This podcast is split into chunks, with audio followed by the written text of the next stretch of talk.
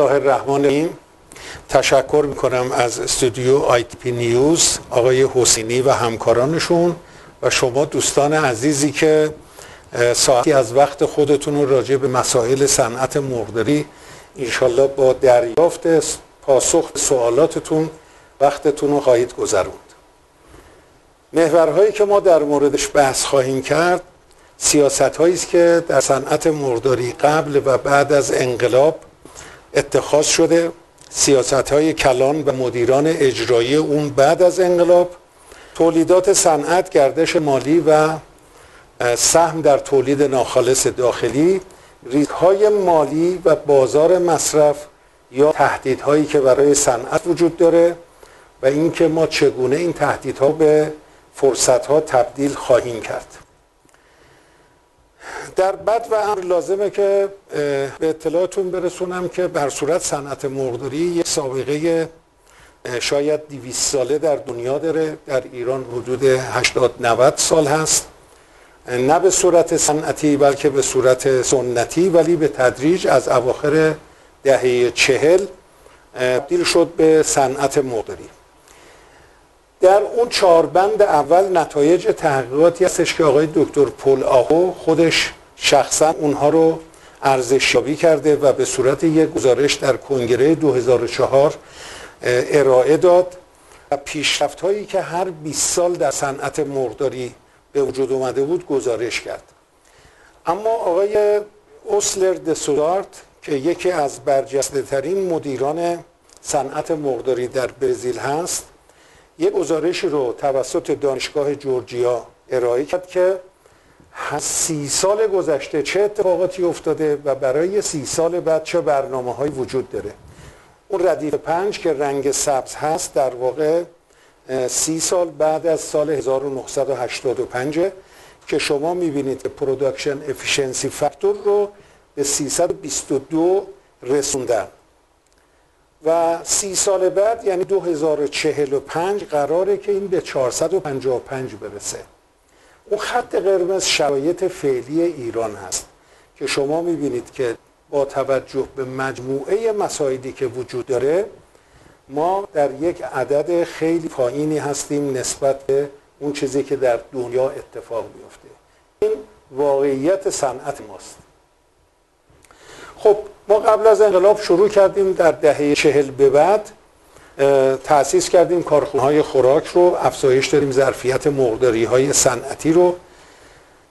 تأسیس کردیم مجتمع های بزرگ تولیدی رو که اینها همشون در واقع زنجیره های عمودی بودن که در سالهای چهل تا اواخر سال دهه پنجاه در واقع اینا شروع کرده بودن به تولید شرکت بهارش سیمرغ زربال و مینی مرغ تولیپ اینا واحدهای خیلی بزرگی بودن که راجع به این موضوع سرمایه گذاری کرده بودن. شرکت مرغک ایران آلمان و ایران جوجم در ردیف شرکت های بزرگی بودن که در واقع در اون زمان تأسیس شدن. ولی یکی از نقاط روشن داشتن یک مجتمع کشتارگاهی بسته‌بندی و ذخیره گوشت و تخمار در پردیس کرج بود که جای یک همچین واحدی امروز خالیه.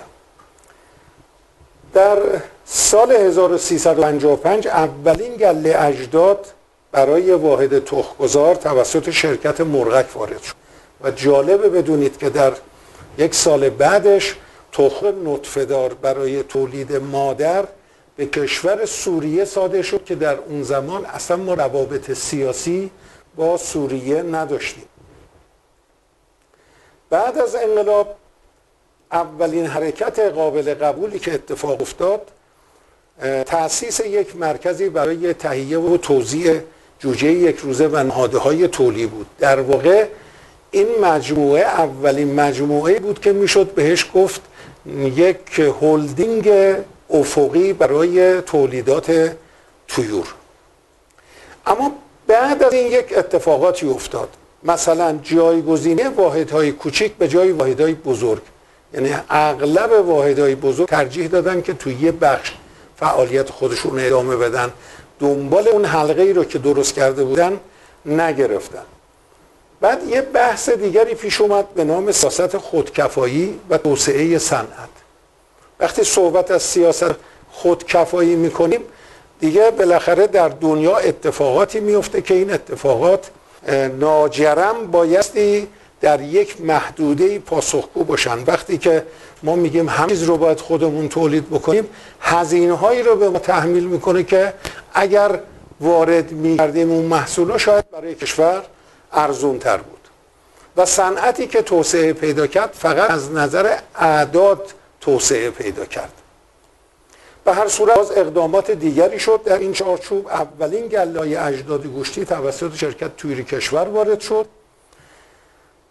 و بعد از اون اولین مرحله طرح آزادسازی در سال 1370 اتفاق افتاد که همزمان با اون پروژه line بابل‌کنار اقدام به واردات اولین گله های line خالص کرد. که حالا بگذاریم که بعدا گفته شد که اینا line خالص نبودن بلکه GGP بودن و دومین مرحله طرح آزادسازی که بحث جمع کردن اون سهمیه بندی ها و کوپونیزه از روی صنعت مرداری بود اون موقع اتفاق افتاد. در سال 1380 تصمیم به ایجاد تنوع نژادی گرفته شد و سایر آمیخته های مشهور دنیا هم توسط نمایندگانی در ایران گله اجدادشون به ایران وارد شد.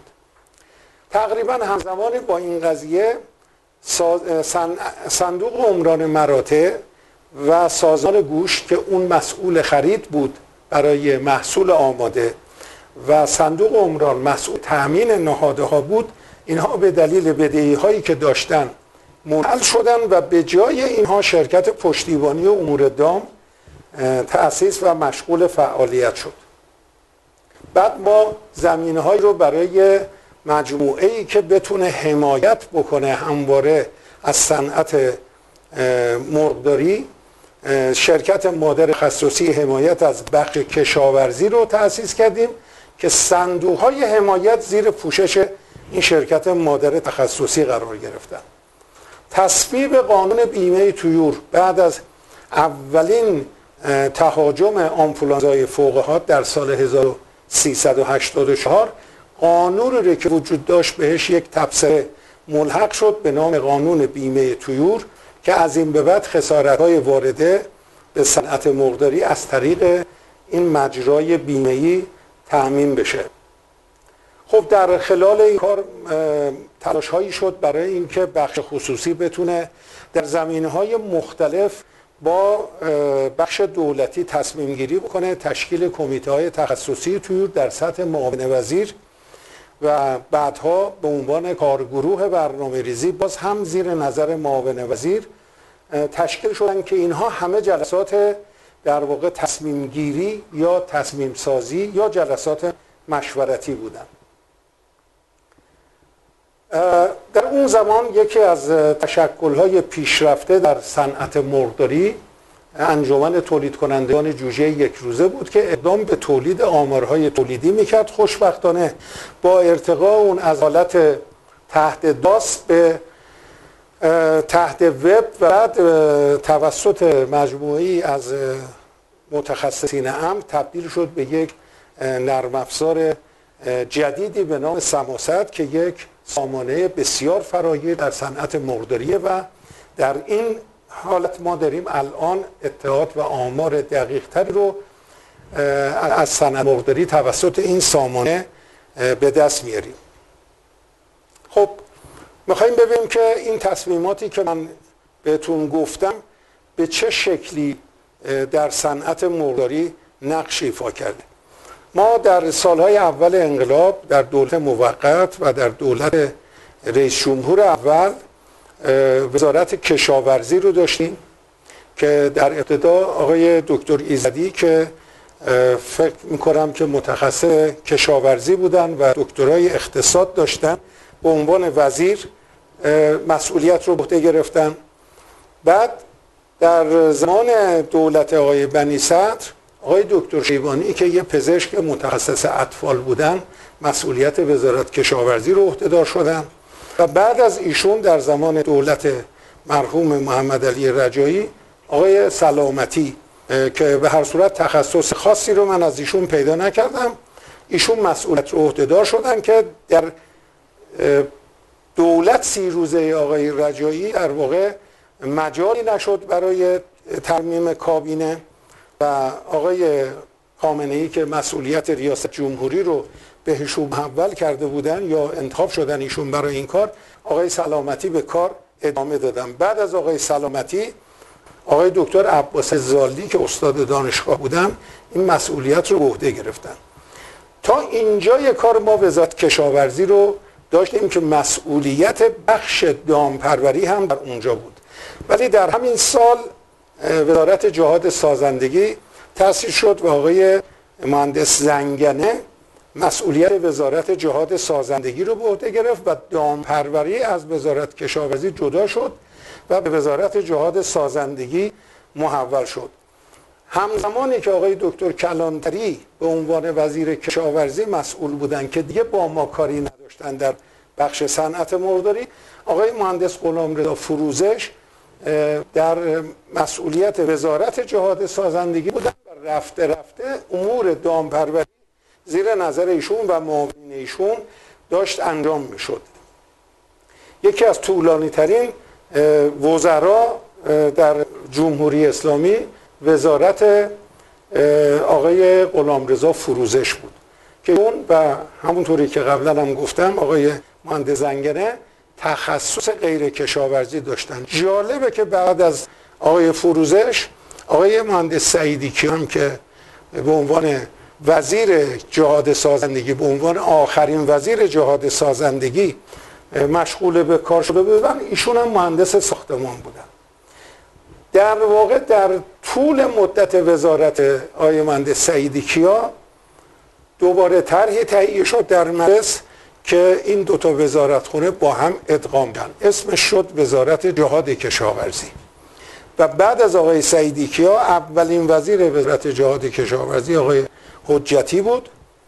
بعد از پایان دوره چهار ساله ایشون در زمان آقای خاتمی در دوره آقای احمدی نژاد در چهار سال اول آقای مهندس اسکندری که ایشون متخصص کشاورزی هستند و بعد آقای دکتر خلیان که ایشون هم متخصص کشاورزی و دکترای اقتصاد منابع طبیعی و مرتع رو دارن عهدهدار سکان وزارت بعد از اینها دوباره در دولت آقای روحانی آقای حجتی مسئولیت رو شد که آقای حجتی به عنوان یک مهندس ساختمان در واقع یک دوره چهار ساله در ابتدا و یک دوره چهار ساله و نیمه در شرایط فعلی رو مسئولیت داره. حالا شما ببینید که ما در طول این چهل سال سه تا وزارت خونه با شیوه های مختلف مسئولیت سیاست گذاری رو در این بخش عهدهدار بودن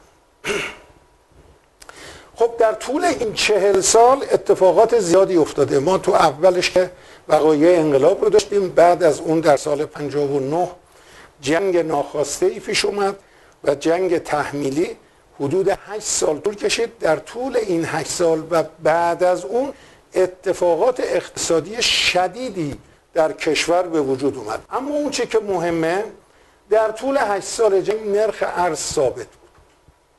و حتی ارز بازار آزاد اونقدری رشد نکرده بود. اما ما هر چه که اومدیم جلوتر دولت سازندگی بعد دولت فرهنگی بعد دولت مهرورزی و بعد دولت تدبیر و امید هرچه به تدبیر و امید ما نزدیک بودیم نرخ ارز در بازار آزاد خیلی فاصله می گرفت از نرخ ارز رسمی بعد تش می‌کردن. اینا رو به هم نزدیک بکنن. یه مدتی یکسان بود بعد دوباره ارز فاصله می گرفت به طوری که در این منحنی مشاهده می‌کنید که ارز در چهار سال اول آقای روحانی به حدود ده هزار تومن رسید و سال 98 که خب سال خیلی نگران کننده تریه موضوع سکه که یکی دیگه از عوامل اقتصادی هست شما می‌بینید که با یک شیب خیلی ملایمی تا دوره دولت مهرورزی ادامه داشته. از اونجا به بعد با یه شکل جهندهی به یک عدد و رقم غیر قابل باوری رسیده که همین الان هم ما در محدوده 4 میلیون 4 میلیون و نیم در واقع پول سکه شده که نسبت به اوایل انقلاب خب یک رشد بسیار بسیار عجیب و غریبی داره. رشد تولید ناخالص ملی ما. شما در طول این چهل سال ببینید که به چه شکل زیگزاکی این وجود داره. نقطه صفری که شما در سمت چپ این منحنی می‌بینید یعنی اینکه دیگه نباید ما از این نقطه صفر پایین تر بیاییم. ولی خب در زمانهای خیلی پایین تر اومدیم در زمانهای خیلی جهیدیم و در تمام این مدت نوساناتی هستش که تولیدات ما رو تحت تاثیر خودش قرار داده. اینجا ما صحبت از کل تولید داریم می‌کنیم. و همینطور در این منحنی شما ملاحظه می‌کنید که هم نرخ تورم اومده هم نرخ رشد تولید ناخالص ملی اومده که عموما اینا همجهتن جز در دو مورد. یکی در سال 2015 که میشه تقریبا سال 91 و یکی در سال 90 که 1990 که خب اونجا هم ما همین شرایط نامطلوب رو داشتیم. ده سال بعد از انقلاب بود و عوارض جنگ و شروع دوران سازندگی. ولی مسئله مهم نوساناتیه که در این مدت روی نرخ تورم و در واقع روی رشد تولید ما مؤثر بودن. من همه اون منحنی ها رو جمع کردم تو این جدول.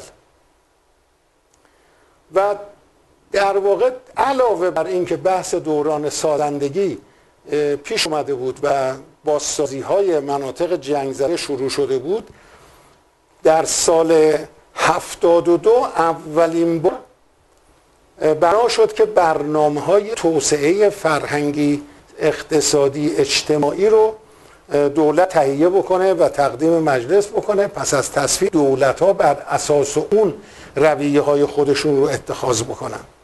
خب اولین برنامه ما در سال 72 شروع شد و برنامه دوم در واقع در دوره آقای خاتمی شروع شد. و در اواخر دوره آقای خاتمی بحث به اصطلاح سند چشمانداز توسعه اقتصادی اجتماعی در افق 1404 مطرح شد که در سال 84 به امضای مقام معظم رهبری رسید. در اون برنامه پیش بینی شده بود که ما در افق 1404 قدرت اول اقتصادی منطقه خواهیم بود. و اون برنامه در واقع توسط چهار برنامه سوم چهارم پنجم و ششم باید اجرایی می‌شد. اما شما همونطوری که در این خطوط قرمز می‌بینین ما دچار تورم هایی شدیم که عملا ما رو باز داشت از رسیدن به اون ایده و آرزوها. و در واقع در سال 90 و 91 ما گرفتار تحریم هایی شدیم از جانب امریکا که ما رو با یک اقتصاد ناجور در واقع مدیریت کرد. اما با همه این تفاسیر صنعت مرغداری ما یواش یواش یک توسعه رو داشت به خودش می‌دید و رسیدن مرغ تولید گوشت مرغ به دو میلیون و سیصد هزار تن در انتهای سال 98 در قیاس با 195 هزار تنی که در سال 58 بود یک رشد دائمی 6 و 3 دهم درصد در سال رو داشت رقم می‌زد. این یکی از بالاترین رشدهای صنعت مرغداریه شاید فقط چین و در بعض مواقع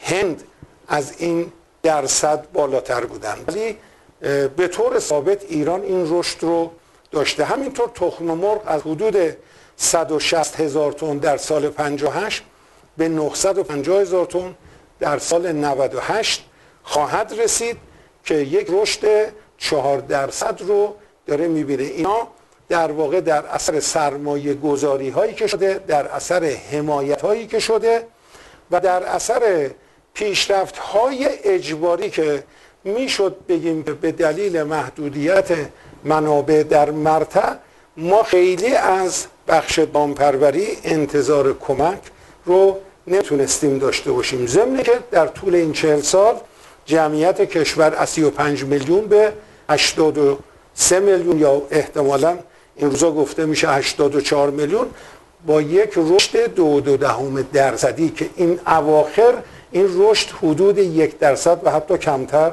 ذکر شده. خب این چجوری تولیدات در انجام میشه؟ تولیدات در این مجموعه از مرداری ها داره انجام میشه.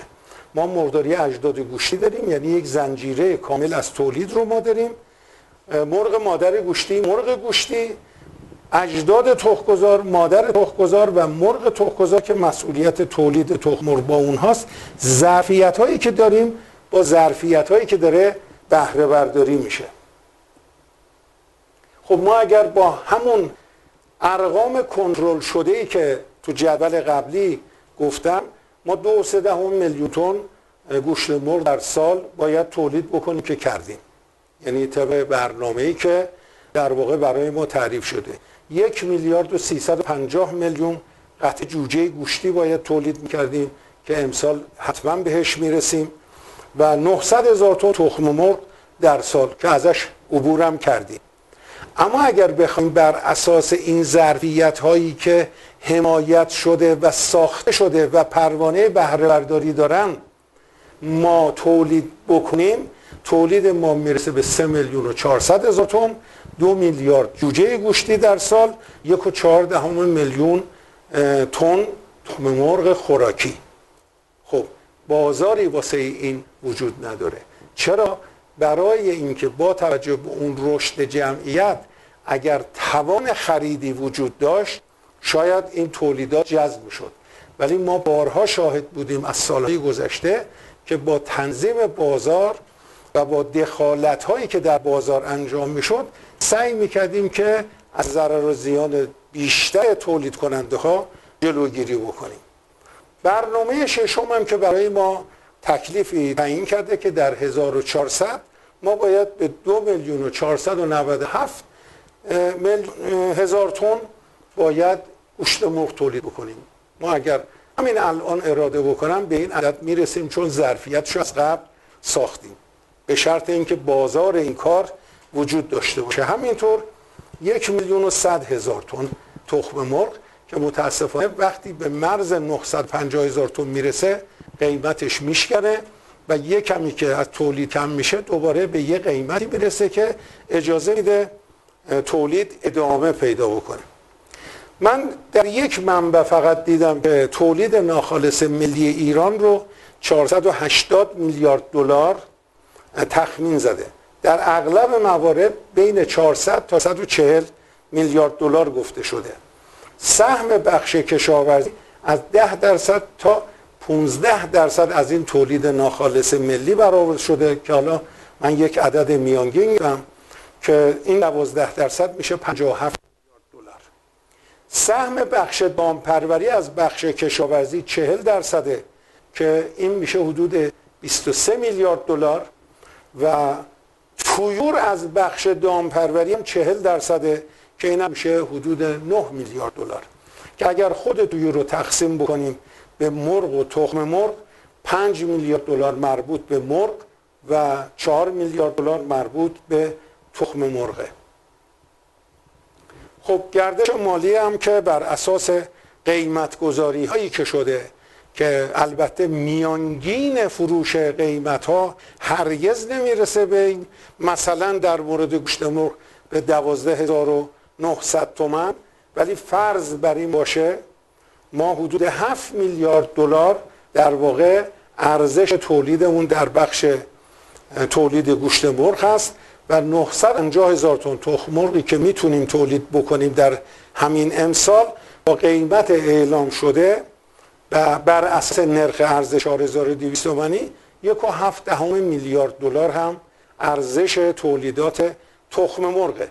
مجموع این دوتا میشه 8 و 7 دهم میلیارد دلار. خیلی نزدیک به همون عددی که در سهم در تولید ناخالص ملی داشتیم در مجموع بایست اینطور گفت که با تمام این بالا پایین ها و نوسانات صنعت مرغداری ما در بخش گوشت مرغ یک رتبه بین هفتم تا هشتم صنعت تولید تخم مرغ ما بین 11 تا 13 در سطح جهانیه خب اصل موضوع اینه که ما با چه مشکلاتی در طول این مدت روبرو بودیم و چه کارهایی را انجام دادیم که تونستیم لاقل از نظر کمی نیازهای کشور رو تأمین بکنیم و در واقع به اون خودکفایی از نظر تولیدات رسیدیم. یک ما هیچ وقت نتونستیم نوسانات بازار رو در داخل کشور کنترل بکنیم. این موضوع مربوط به بعد از انقلاب نیست. قبل از انقلاب هم با وجود که تولیدات ما خیلی پایین بود ولی باز همین مشکلات رو ما داشتیم.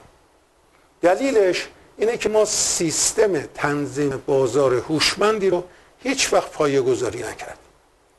چون این شرایط و این بینظمی در بحث قیمت ها وجود داره به دنبالش بینظمی در تولید به دنبال بینظمی در تولید قیمت مواد اولیه که نیاز داریم اونها رو به کار بگیریم برای تولیدمون اونها هم داره تغییر می‌کنه. در نتیجه واردات ما هم دستخوش همین است موضوع دیگه اینه که ما میایم قیمت می‌ذاریم. در زمانی که قیمت ها بالا رفته. اما وقتی که قیمت پایین میاد دیگه هیچ از مسئول نیست. و تو اینجا دیگه هر کسی به زعم خودش میاد یک برنامه رو اجرا می‌کنه. خب ما قوانین متعددی داریم که راجع به خرید تضمینی صحبت کرده. هر جایی که قیمت گذاری میشه خرید تضمینی در کنارشه. خرید تضمینی با خرید برای ذخیره سازی فرق می‌کنه. شما یه ذخیره استراتژیک می‌خوای تعیین کنی همیشه اون باید باشه. می‌تونی تازه کهنش کنی. هزار تن می‌خری هزار تن از اون رو میفروشی. تغییری در روند قیمتی بازار به وجود نمیاد. اما وقتی که محصولی رو قیمت گذاری می و این محصول عملا به اون قیمت گذاشته شده به فروش نمیره اینجا سازمان های وظیفه دارن که بیان و مابه تفاوتش رو به عنوان قیمت تضمینی تولید کننده پرداخت بکنن. که در گذشته وقتی اونجا اشاره کردم که ما یک هلدینگ افقی داشتیم در واقع به شکلی کنترل تولید و کنترل بازار رو اون داشت انجام می‌داد. ولی این الان دیگه انجام نمیشه. خب ما اگر تولیدی داریم که می‌تونیم صادر کنندش باشیم احتیاج به این داریم که در روابط سیاسی و تجاری خودمون با کشورهای دیگر بالاخره یک روابطی رو ایجاد کرده باشیم. ولی متاسفانه ما از 15 کشوری که در اطراف کشور ایران هست رفته رفته اون کسانی هم که با ما دوستی داشتن و علامند به این تجارت ها بودن اونها رو هم داریم از دست میدیم. تقریبا در اطراف ما چیزی نزدیک به سه میلیون تن واردات گوشت مرغ هست که ما سهممون یک سال پنجاه هزار تونه یک سال هیچیه یک سال بیست هزار تونه و ثباتی در این صادرات ما نداریم. اصلا ما فرهنگ صادرات رو اجازه نداریم رشد بکنه. و مدیریت صادراتی برای ما به وجود نیامده. اون آقای اسلر سوزارتی رو که اسمش رو آوردم وقتی اون جدول رو داشت تولید می‌کرد ایشون بدون اینکه در عملیات تولیدی حضور داشته باشه برنامه های صادرات برزیل رو داره انجام میده. یعنی ایشون جز کسانی هستش که میاد ابتدای سال برنامه رو تعریف می‌کنه و تو اون برنامه اعلام می‌کنه که من می‌خوام 4 میلیون تن سال صادرات بکنم. و اون 4 میلیون تن صادر می‌کنه. قیمت داخل رو هم در یک حدی داره با ثبات نگر میداره. یعنی کشور برزیل که خودش یک قاره به حساب میاد در شرقی ترین نقطش و غربی ترین نقطش یا در بالاترین نقطه و پایین ترین نقطش قیمت مرغ یه چیزی حدود 8 ریال برزیل یا حدود 4 دلاره. اما اینجا مرغ میارن عرضه می‌کنن یک و دو دهم یک و سه دهم دلار. در واقع از محل اون چهار دلار ما تفاوت پرداخت می‌کنن. هیچی به دولت ارتباط نداره. این بخش خصوصیه که داره بزرگترین صادر کننده گوشت مرغ رو داره حمایت می‌کنه. من تو منحنیا بهتون نشون دادم که به دفعات تغییراتی ما در نرخ ارز داشتیم. و خب هر دفعه نرخ تغییر می‌کنه نیاز به نقدینگی بالاتر میره و مدتی طول می‌کشه که این نیاز به نقدینگی در واقع تعمین بشه و بعد در بازار مصرف ما جا بیفته. خب این هی دائما داره تکرار میشه. یک دفعه نیست دو دفعه نیست. بحث مهمتر ما روابطی رو که در دولت داشتیم بین بخش خصوصی و بخش دولتی اگر در ابتدا بگیم صد به لحاظ میمانه بودن این روابط رفته رفته این صد اومده کاهش پیدا کرده. یعنی ما اول تو مرحله تصمیم گیری بودیم بعد اومدیم تو مرحله تصمیم سازی بعد اومدیم به مرحله مشورتی. گاهی هم دعوت میشیم به جلسات فقط حضورمون لازمه. اصلا نظرات ما شاید مهم نباشه. بعد اومدیم یه طرحی رو مطالعه کردیم. گفتیم ساختار صنعت رو میخواییم عوض بکنیم. این اتفاق در اواخر معاونت آقای مهندس سجادی اتفاق افتاد. مطالعه کردن قراردادی رو بستن با دانشگاه که ساختار صنعت رو عوض بکنن. خب این طول کشید ولی بالاخره این مطالعه انجام شد و و اومدیم ساختاری رو تعریف کردیم برای زنجیرهای تولیدی. اما به نظر میاد که اونطوری که باید شاید نتیجه نگرفتیم. از طرف دیگه ما هرچی میاییم جلوتر ریسک نقد شوندگی سرمایه ثابت ما بالاتر میره. یعنی اگر یه واحدی اومده یه سرمایه گذاری سنگینی کرده الان دیگه نمی‌خواد به مقداری ادامه بده. اصلا مشتری برای اون واحد وجود نداره. و بعد در سرمایه در گردشش هم دوچار مشکله. یعنی اگر کسی می‌خواد بیاد یه مقداری ایجاد کنه شاید برابر با اون سرمایه ثابت باید سرمایه درگردش هم بذاره. و این ریسک خیلی بزرگیه. راهی نداره جز اینکه این مقداری های کوچک تبدیل بشن به یک زنجیره و اون زنجیره سهامی بشه و سهام اینها عرضه بشه. مثل همه جای دنیا.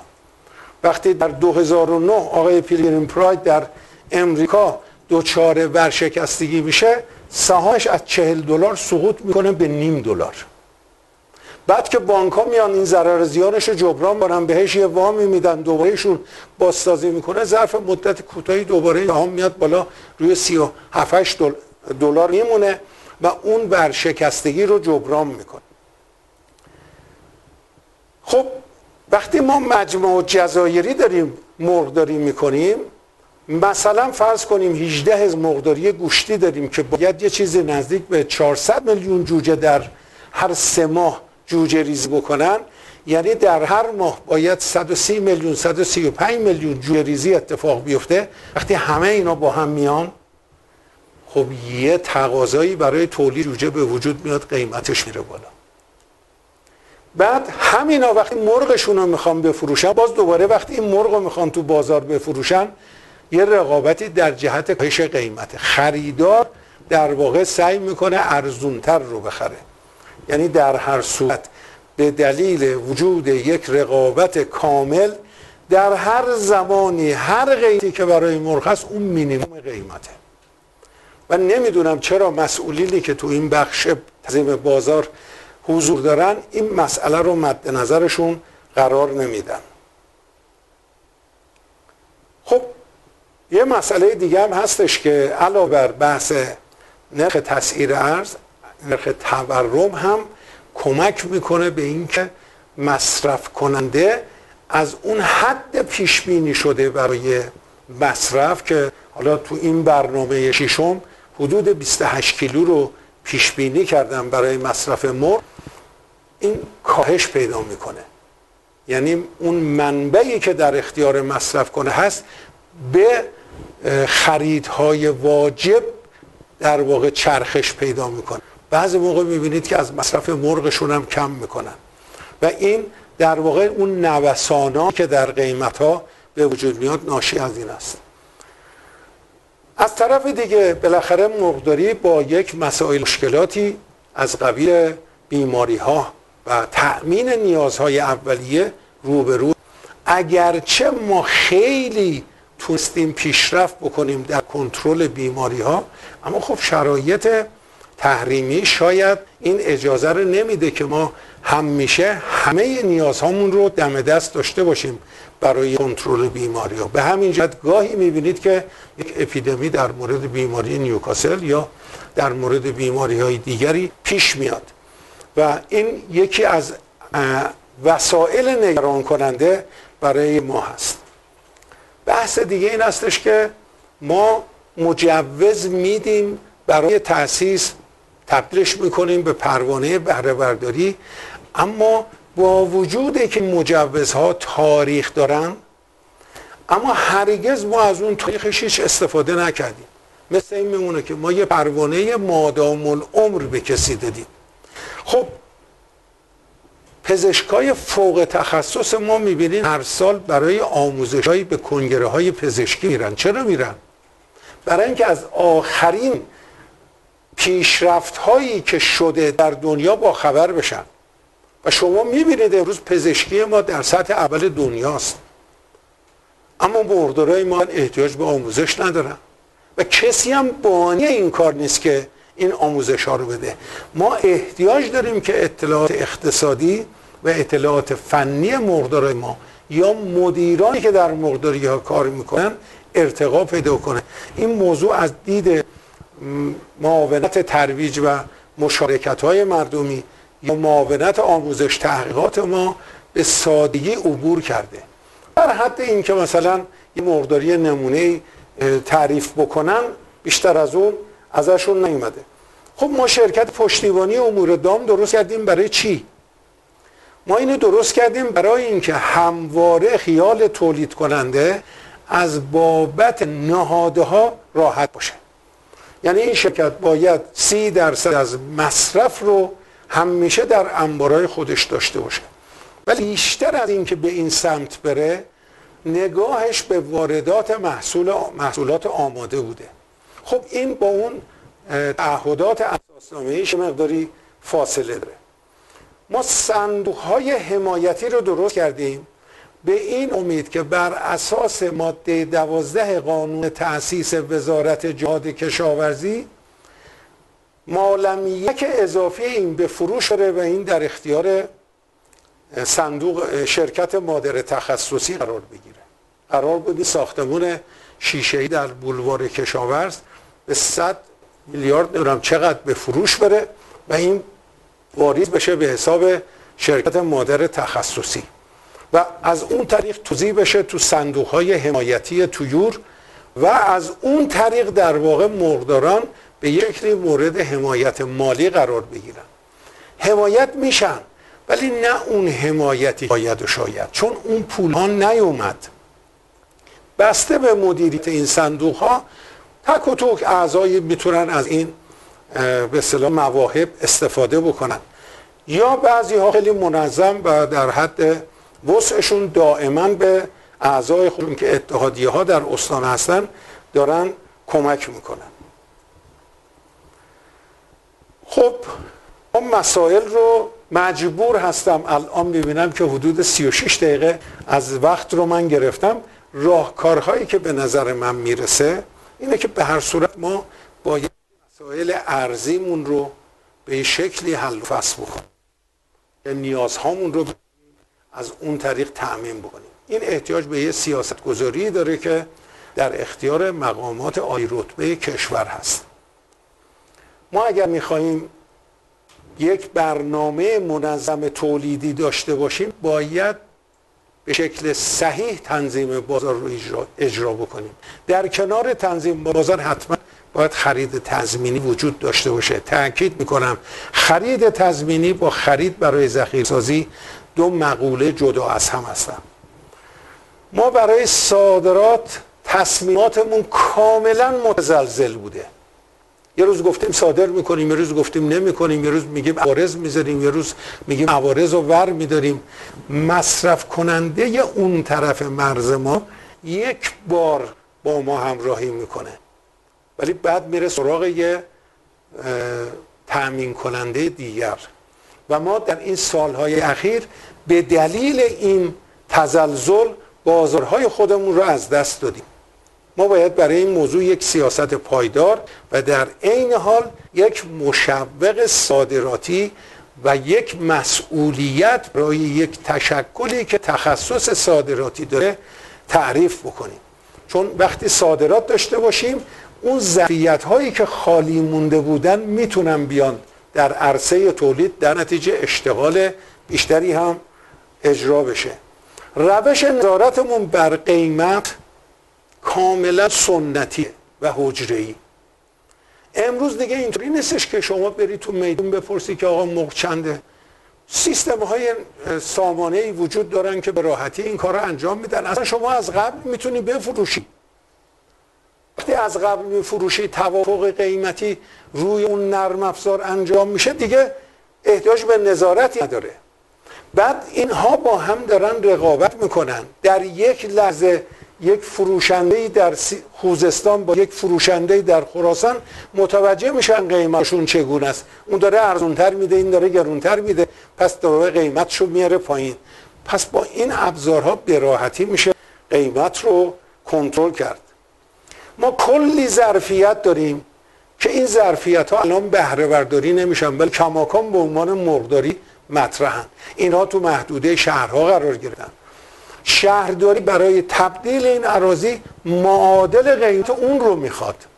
در صورتی که اینطوری نباید باشه. باید کمک بکنم به این که این واحد این زمین موجودش رو تبدیل بکنه به یک پروژه قابل استفاده شهری و پول اونو برداره ببره یه جایی یه مقداری تأسیس بکنه با روش نوین مدرن. خب وقتی که ما گیر بدیم به این و نذاریم که این از این زمینش استفاده کنه. همینی میشه که به صورت مخروبه هایی در اطراف شهرها که شهرها توسعه کردن و این مخروبه ها در درون اینها قرار گرفتن. خب بالاخره یه روزی بایستی براش راه کاری پیدا بشه. نظام مهندسی ما کارش فقط شده صدور پروانه. صدور پروانه که پشت اون یک مطالعه میدانی یک فیزیبل ریپورت چیزی وجود نداره برای اون کسی که متقاضی هست. وقتی پروانه رو بهش میدی یه مقداری سرمایه خودش می‌ذاره یه مقداری میره از بانک می‌گیره و سرمایه میشه یه زیان.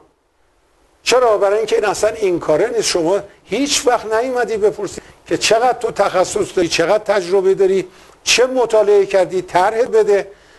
تا بر اساس اون طرح ما رسیدگی بکنیم.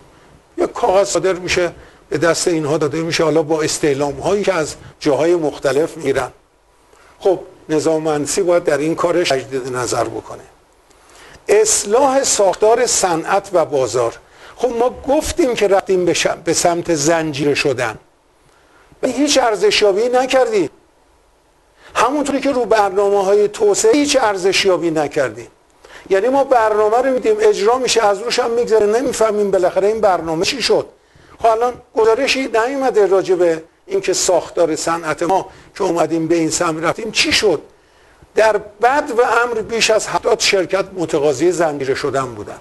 امروز شاید سی تا شرکت هم نداریم. نمی‌دونیم چرا هفتاد تا اومدن نمی‌دونیم چرا سی تاش باقی مونده. و آیا این سیتا واقعا زنجیره هستن یا بنا به اختزا اگر جوجه خوب جوجه میفروشن اگر مرغ خوب مرغ میفروشن. این دیگه زنجیره نیست. و بحث مهم زنجیره ها اینه که زنجیره ها بتونن محصولشون رو از قبل بفروشن. دیگه نیاز به این نباشه ببینن امروز بازار خوبه یا بده. اون دیگه اسمش زنجیره نمی‌تونیم بذاریم. بحث اینه که بالاخره مجموع جزایری عاقبتی نداره. اینو باید مقداره ما بدونن. همین الان جوجه رو اگر گرون می‌خرن به دلیل این مجموع جزایر بودنه. و باید کاری کرد که اینها جمع بشن در یک تشکلی مثلا در یک اتحادیه استانی. اینا جمع بشن یه زنجیره مثل همون مرکز تأمین و توضیع جوجه که در ابتدا گفتم یه همچین شکلی رو پیدا بکنن یه سر و سامانی به وضعیت خودشون بدن. از این حالت مجموع جزایری بیان بیرون و در واقع به سمت بزرگ مالکی هدایت بشن. اگر این کارو کردن به دنبالش مرحله بعدی سهامی شدن این هاست. و از این به بعد دیگه با خرید و فروش سهام نه اینکه یه مقداری رو یکی بخواد بره بخره. سهم مقداری رو می‌خره. بیشتر سهم می‌خره مدیریتش هم بوده می‌گیره. اینطوری دیگه شکل و شمایل اینکه یه واحدی تعطیل بشه بعد بعد از یه مدتی بره در اختیار کسی دیگه که اونم مثل همینه. قرار نخواهد گرفت. بنابراین با استفاده از ظرفیت اتحادیه و تعاونی های استانی در شکل تولید زنجیری ما بسیاری از این مسائل بازار رو هم در کنار اون پیشنهادهای دیگری که کردم می‌تونیم حل و فصل بکنیم. من فکر می‌کنم چیزی حدود 13 دقیقه بیشتر از وقت خودم استفاده کردم. تشکر کنم از حضور شما و خوشحال میشم که اگر سوالاتی داشته باشین به سوالات شما پاسخ بدم. آقای مصطفی مشکل ازتون. تعدادی از دوستانی که وارد بحث وبینار شدن مسائلی رو مطرح کردن که من براتون مهمای اونا رو عرض می‌کنم. شما در یک جنبندی لطفا به اونا توضیح بدین. یکی از دوستان گفتن که رشوه و فساد از جوجهشی تا کشاگاه در بین مهداران وجود داره و دارن ضرر می‌کنن. یکی از دوستان دیگه گفتن که بعضی دنبال گرفتن پروانه هستن برای اینکه ارزش زمین خودشون رو افزایش بدن و با اون پروانه بتونن قیمت زمین رو افزایش بدن. یه دوست دیگری هم هست کرده که اتحادی ها به فکر حل مشکلات مقدارها نیستن و به صورت بسیار خودخواهانه فقط خودشون به فکر منافع خودشون هستن شاهد اون هم مشکل نهاده ها وجود داره که میگن در توضیح اون همیشه ما رانت داشتیم. بعد جای دیگه هم فرمودن که ساختار تولید چه زمانی درست میشه؟ نه در سیستم اداری ما نه تولید کننده مشخصه کجا هست نه فروشنده مشخصه و هیچ چیزی سر جای خودش نیست. و خیلی تاکید داشتم روی بحثی که واقعا اتحادی ها بهشون کمک نمی‌کنن و اصلا وجودشون یه کار علکی هستش. پرسیدم از شما که پیشبینی شما در آینده برای صنعت مرغداری با اوضاع فعلی مملکت چطور هست؟ یه جورایی می‌خواد سال 99 رو براشون ارزیابی بکنیم. گفتن که داروخانه ها به جای کار دارویی بکنن بیشتر مکمل و ویتامین و کنسانتره میفروشن. مرغدارها هم از ترس اینکه نتونن در آینده خریداشون رو به صورت کامل انجام بدن دارن از این داروخانه ها خریدهای دیگرشون انجام میدن و چه بسا جوجه فروشی از طریق داروخانه ها داره انجام میشه. و گفتن که متولی تولید و واردات واکسن با دامپزشکی هستش که دامپزشکی شده یک مرز فروش و برندهایی رو بیشتر اجازه تولید میده که سود بیشتری داشته باشه. یک جوری گفتن که دامپزشکی پورسانت بگیر صنعت هستش. و اینکه کنترل بازار و مجراهای اون رو در طول چهل سالی که انجام شده لطفا بیشتر توضیح بدیم و اینکه گفتن دوباره انحصار در خرید مرغ هم وجود داره مخصوصا در استانهای اهواز خوزستان. من آخریش رو خدمتتون عرض می‌کنم چون کاربرامون هم دارن از به صورت اینترنتی فرمایشات شما رو گوش می‌کنن. بهتره که اینا رو سریعا لطفا جواب بدین ازتون عذرخواهی کنم. اینکه گفتن که تولید ایران چی هست زیاد مهم نیست. کیفیت و نحوه تولید مهمه. و در نهایت پیشنهاد دادن که رسیدن به مقوله های اعلامی شما یک مدیر دلسوز و بزرگ رو می‌خواد. خیلی ممنون هستم که توضیحات بفرمایید. دوستان منتظر هستم من این چهل دقیقه رو 20 تا اسلاید داشتم. شما الان 25 تا سوال مطرح کردی. ولی باشه اون چیزهایی که مهمه من دوباره البته فکر می‌کنم اغلبش رو تو صحبتام اشاره کردم. بهتره که اون لیست رو به من بدین که من بر اساس اون چون در همین الان انجام شده وجود نداره. نه همونطوری بده اگر نوشته یا من از نبود. انحصار در خرید و فروش سازمان پزشکی داره به پورسانتی رفتار می‌کنه. داروخانه ها دارن خرید انجام میشن. شما آینده صنعت مقداری چطوری می‌بینید؟ این حسب کلامه. ببینید من یه فضای کلیتر رو تعاونی ما اتحادیه ما انجمن ما توسط مرغدارها مدیرانش انتخاب میشن.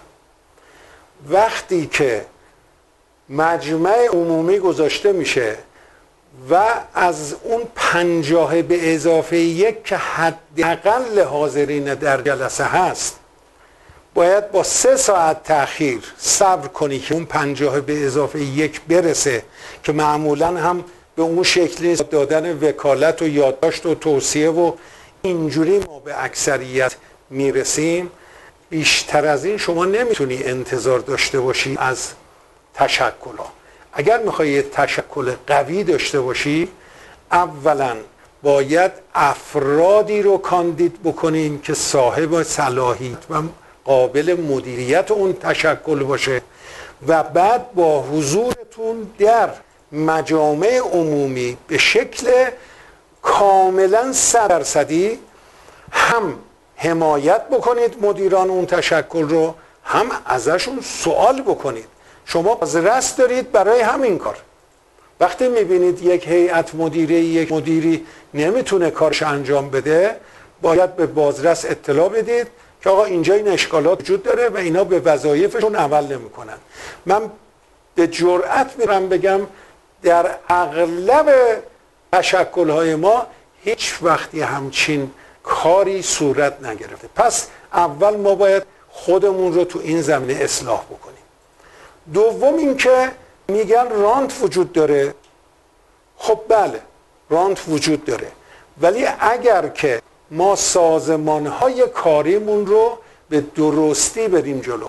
من اشاره کردم که ما در گذشته از حالت تصمیم گیری یک درجه تنزل کردیم به تصمیم سازی یک درجه تنزل کردیم به مشورتی.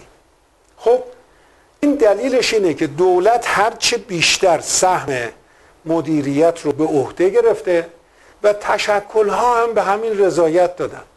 خب می‌تونن در واقع درخواست بکنن که تصدی ها به تشکل هایی که واجد شرایطه منتقل بشه. این کار رو ما بارها رفتیم تا مرحله انجامش. خب پیگیری نشده. بهتره که روی این موضوعی که این اصل 44 قانون اساسیه باید تصدی ها به بخش خصوصی واگذار بشه. منتها باید بریم دنبالش و اینو به این گرفتنیه. اونا نمیدن. این اقدامات باید صورت بگیره. ولی اصل مهم قضیه اینه که انتخاب های ما در اتحادی هامون و تعاونی هامون درست صورت بگیره. راجب اینکه در سازمان دامپزشکی یا هر سازمان دیگری تخلفاتی وجود داره رانتی وجود داره بالاخره در کشور ما این صحبت ها معموله. خب چیکار باید بکنیم؟ باید جمع دور هم و این اشکالات رو بریم با رئیس سازمان دامپزشکی با معاونینش با وزیر و با آدم های مسئول با مجلس باید بریم صحبت بکنیم و سعی بکنیم که این راند ها رو در وهله اول کاهش بدیم در وهله دوم به صفر نزدیکش بکنیم. این اقدامات رو کی داره دنبالش میره؟ کی خواسته اینا رو؟ الان داریم مطرح می‌کنیم. خب اینا که همه ما می‌دونیم. ولی در واقع پایه اینها تو تشکل هاست تشکل هاتون باید افرادی رو داشته باشن که با جرأت و شهامت برن جلو و این خواسته ها رو بخوان. راجع به اینکه آینده ما در سال 99 به کجا خواهد رسید؟ خب این حاله از ابهام برای همه ما وجود داره. من اگر بگم که مطمئن هستم تا 6 ماه دیگه ما ذرت سویامون فراونه این گفته گفته بی اعتباره چون من نمی‌دونم بعدا ما ارزمون چطوری میشه. آقای رئیس جمهور تو زمان تقدیم بودجه به مجلس گفتش که یک مقداری مردم باید استقامت بکنن. بعدم تو یه صحبت دیگری گفتش که ما که هنوز به مرز قهدی که نرسیدیم. خب این حرفا هشدارهایی است برای ما. اما تا اینجا قضیه اطلاعاتی که من دارم اینه که ما از نظر مواد اولیه فعلا وضعمون خوبه و ارزی رو برای تأمین نیازهای ما دولت تخصیص داده چه برای تأمین نیازهای بیولوژیک مثل داروها و واکسنها چه برای نهاده های اصلی. حالا ممکنه یه تغییراتی هم در نرخ ارز داده بشه هم در آینده. صنعت مقداری در طول این چهل سال من نشون دادم تو فرایندهای افتخیزهای تورم افزایش نرخ ارز و نوساناتی که در تولید ناخالص ملی ما وجود داشته یک رشد ثابت 6 درصد در گوشت 4 درصد در تخم مرغ داشتیم. البته بیشتر از هر حمایتی از جانب دولت عشق به کار در صنعت مرغداری مایه این استمرار تولید بوده و از این به بعدم بیشتر خواهد شد. هرچه که شرایط به نفع آزاد کردن و ایجاد قدرت ابتکار و خلاقیت پیش بره شما مطمئن باشین هم شرایط کیفی هم شرایط کمی بهتر خواهد شد. سعی کردم پاسخ کلی بدم.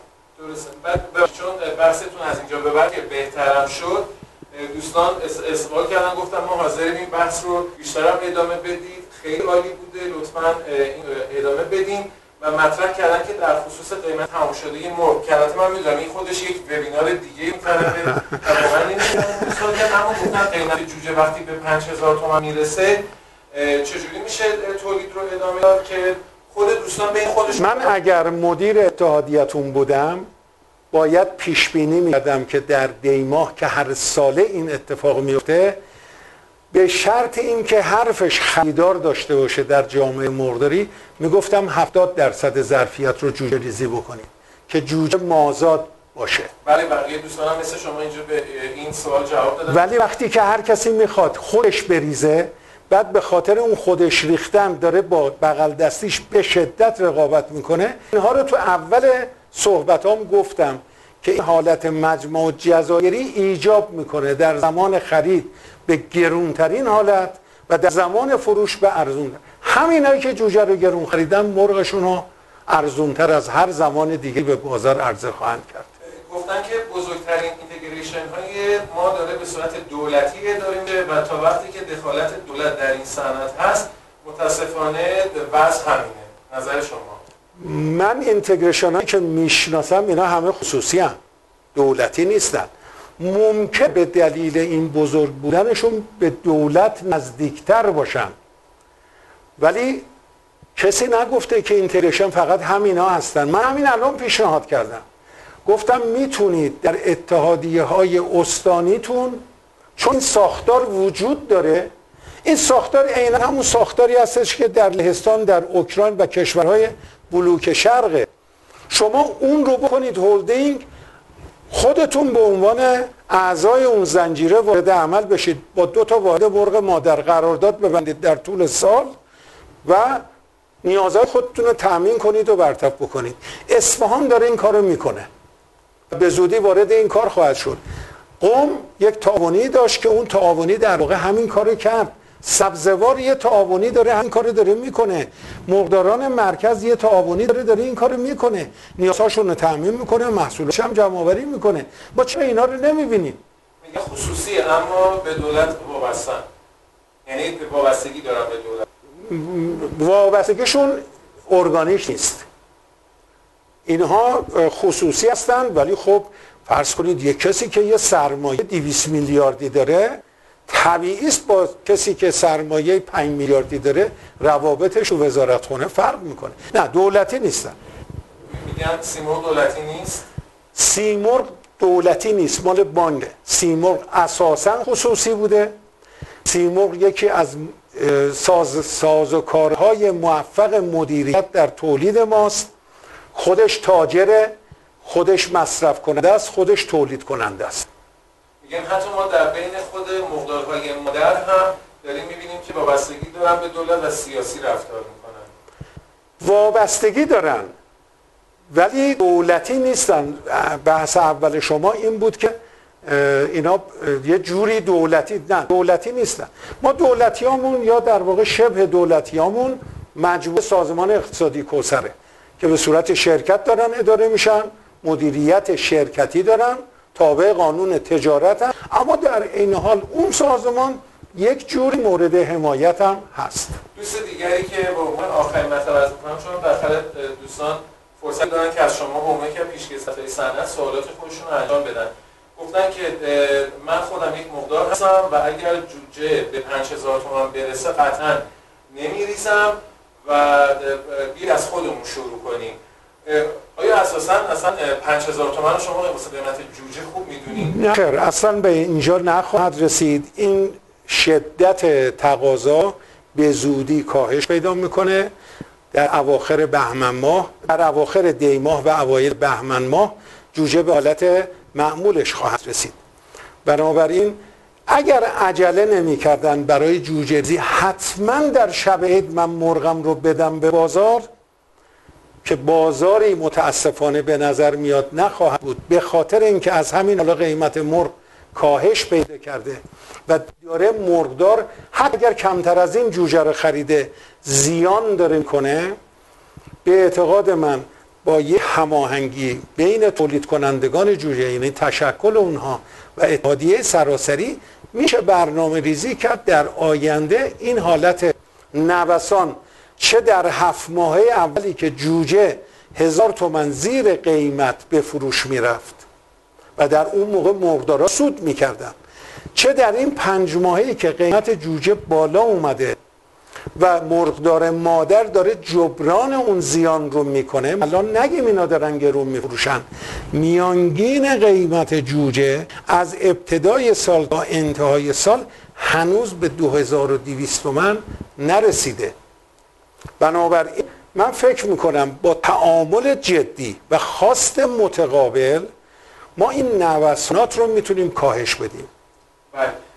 ازتون تشکر کردم و گفت یکی از دوستانم نظر فقط دادن سوال نیستش که مقدارها دارن برای عرض کننده های نهاده و جوجه فعالیت می‌کنن چون تو هر دوتاشون هم رانت هستش ازتون بسیار تشکر کردن. ضمن که اگر برای پایان وبینار به عنوان از اساتید بزرگ ما اگر راهکاری دارید برای ممنون میشم. آقای حسینی من خیلی تشکر می‌کنم شما و تیمی که در اینجا این زحمت رو کشیدن. من چون اینجا به عنوان دبیر انجمن جهانی علوم توی صحبت کردم این انجمن در واقع یک انجمن آموزشیه. من اشاره کردم به اینکه سازمان های مسئول آموزش اصلا وجود ندارن. البته بودجه هاشون رو می‌گیرن ولی وجود ندارن. من به این حد به عنوان اولین نفر اومدم در اینجا که موضوع آموزش رو بگم بسیار جدی بگیرید. این اشکالاتی که گفتن به خاطر اینی که آموزش های لازم رو ما در صنعت ماری ندادیم. و هر کسی فکر می‌کنه که همون کاری که می‌کنه درسته و اینی به زیان می‌خوره. بنابراین من پیشنهادم این استش که برگزاری اینجور وبینارها و حتی اگر لازم باشه به صورت سمینار ان اینها برگزار بشه کمک شایانی می‌کنه به ارتقای سطح دانش اقتصادی و علمی و فنی مقداری همون ما در آینده می‌تونیم این اشکالات رو کمتر ببینیم به شرطی که ارزش بذاریم برای کارهای آموزشی. از تمام بینندگان تشکر می‌کنم که ما رو همراهی کردن و باعث شدن با وجود گرمشون باعث شدن که ما بتونیم با امید بیشتری این وبینارها رو ادامه بدیم.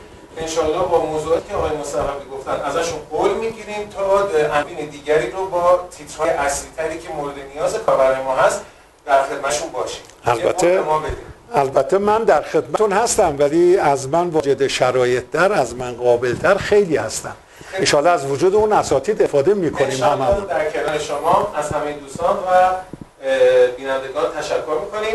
انشاءالله وبینار بعدی ما که در خصوص جیره نویسی و اسیدهای آمینه هست اطلاع رسانی میشه براتون و حضور داشته باشین.